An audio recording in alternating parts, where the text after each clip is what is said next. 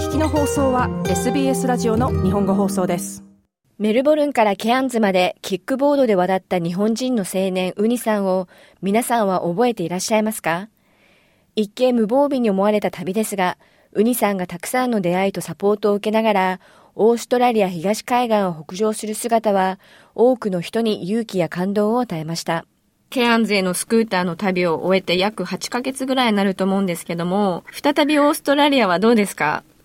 あ、やっぱりオーストラリアもこの空気から匂いから帰ってきたなっていう感じがあるんですけど、はい、あの日本は今冬なので、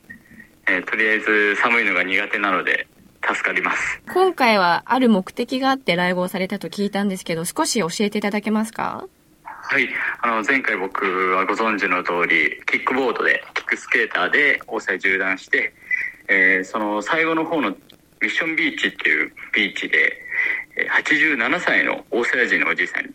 僕出会いました。で、そのおじいさんが僕には夢があってオーストラリアを一周したいと。で、一人ではできないから一緒に行ってくれないかって、えー、僕に話してくださって、まあ、オフコースって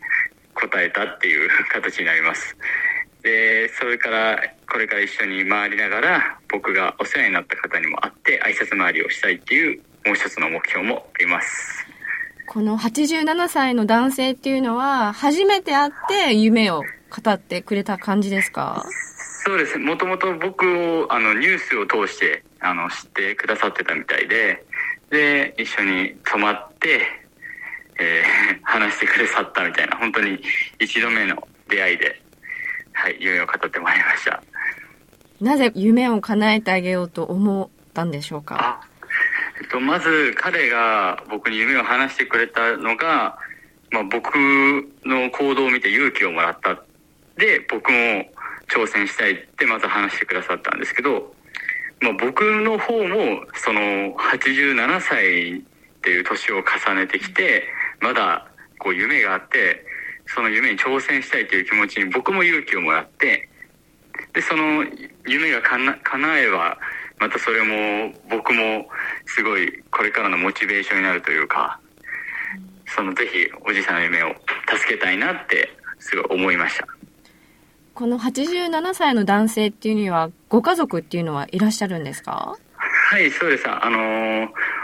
息子さんとその息子さんの奥さんがお家にいらっしゃって一緒に住んでいらっしゃいます。今回のこの旅についてはどうですか？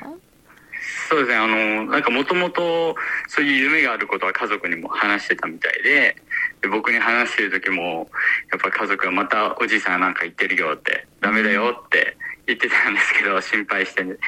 でも、まあ、ウニが一緒に行ってくれるなら行けるかもしれないと。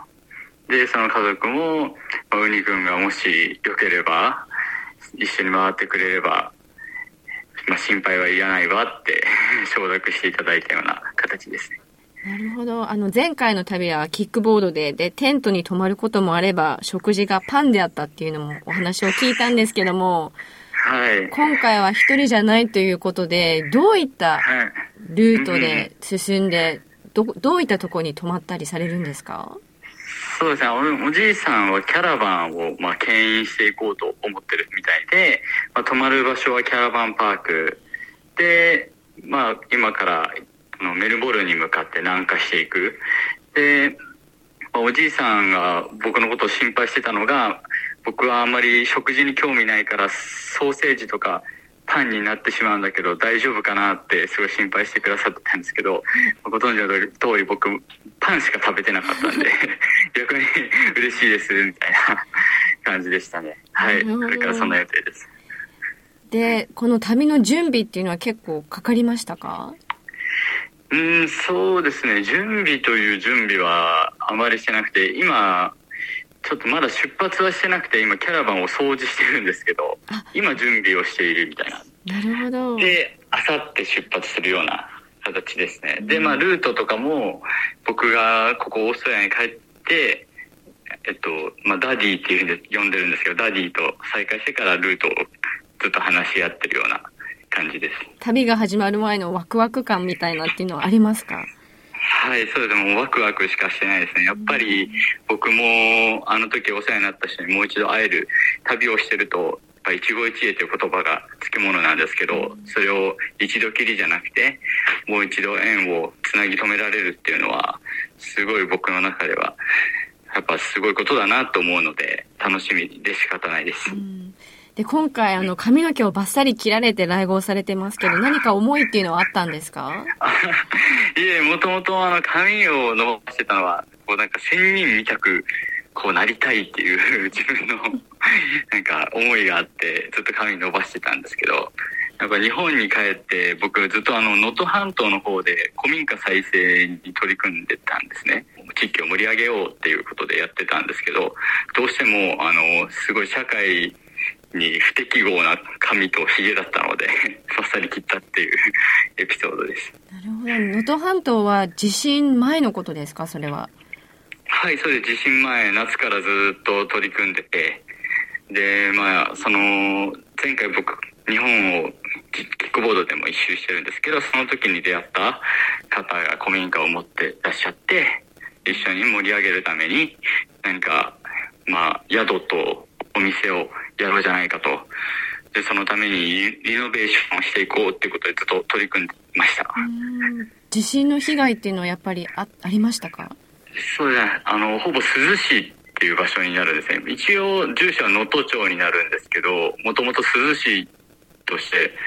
えー、あった場所なんですけど、はい、やっぱりちょっとだけ後ろの山が崩れてきて、やっぱ土砂が少し中に入り込んだりとかしてて、ただ建物自体は大丈夫です。やっぱ周りの家見るともう全部潰れているので、うんえー、そういった意味ではまだ大丈夫なのかなと思います。うん、つい最近のことですもんね、出発される前の。そうです。でその時僕も石川にいたので、うんはい、うん、なんかちょっと今出ていいのかっていう気持ちはありましたか？あ、もちろん葛藤はありましたけど、逆に僕前回えっと、旅しながらチャリティーで難民の方に向けてはっせんドルぐらいはあの募金することができたんですけど、うん、今回も同様に次はあの能登半島に向けてチャリティー、僕には僕にしかできないこともあるのかなと、そういう思いもあります。うん、なるほど。あの今回そのダディと呼ばれているはちじゅうななさいのおじいさんもそうなんですけどの、この古民家のオーナーさんも出会ったばかりの人じゃないですか、はいウニさんはなぜこの出会ったばかりの人とここまで寄り添うことができるのでしょうか？ああ、そうですね。難しい質問ですね。なかなか聞かれたことないんですけど、うん、ただ感覚なんですかね。感覚的にこの人と一緒にいたいとか、この人のために何かしたいって自分が感じたり、自分がこれやろう、やりたいって思った時に、自分はその気持ちを大事にいつもしてるので、うんまあ、フィーリングがすごいあったんだと思います。なるほど。で今回オーストラリア一周されるということは、またそういった出会いがたくさんあるんじゃないですか？はい、そうですね。でもあのいっぱい新しい出会いというよりかは、やっぱりもう一度再会を望んでいるという形で、うんまあそうですね、お礼を言えたらいいなと思ってます。ケアンズからメルボルンへ南下するルートはすでに決まっていますが、メルボルンに到着後のルートについては、現在おじいさんと相談中とのことです。しかし今回ある制限があります。僕のビザがさんかげつもないので、にかげつちょっとでこう回っていくような結構なハードスケジュールを予定してます。タイムリミットがあるんですね、今回は。そうなんです。はい。今回スクーターもまた持ってこられたんですか？はい、そうです。もうちょうどスクーターも震災時、珠洲市にあったので、もう被災したまあジェイソンですね、名前は、はいはい、ジェイソンを連れて、まあ、ここオーストラリアに帰ってきてます。うーん、またスクーター乗りたいなっていう気持ちはありますか？オーストラリアで。ああ、ありますね。やっぱり挨拶回りするためにいろいろと投稿見返して挨拶周りのリストを作っていってたんですけど、はい、やっぱり自分の映像見返すと走りたいなっていう気持ちがまたまたふつふつと燃え上がってきてますね。今回はそのおじいさんの夢を叶える他に、そのチャリティーもありましたが、ウニさん自身他に何か達成したいことっていうのはありますか？はい、ああ、まあ、ただ無事にやっぱ帰ってこれたらいいなと思います。やっぱり僕旅してて思うのが、やっぱ帰ってくることが一番の目標かなと、生きて、はい。なのでそれが一番の、はい、目標ですね。ウニさんにお話を伺いました。前回は独特な服装にスクーターと人の目に留まりやすかったウニさんですが、今回はキャラバンでの移動ということで、ラッキーな方はどこかのキャラバンパークでお目にかかれるかもしれませんね。ウニさんの旅の様子は彼のインスタグラムアカウントuni.kik ユーエヌアイ.kik からどうぞ。もっとストーリーをお聞きになりたい方は iTunes や Google ポッドキャスト、Spotify などでお楽しみいただけます。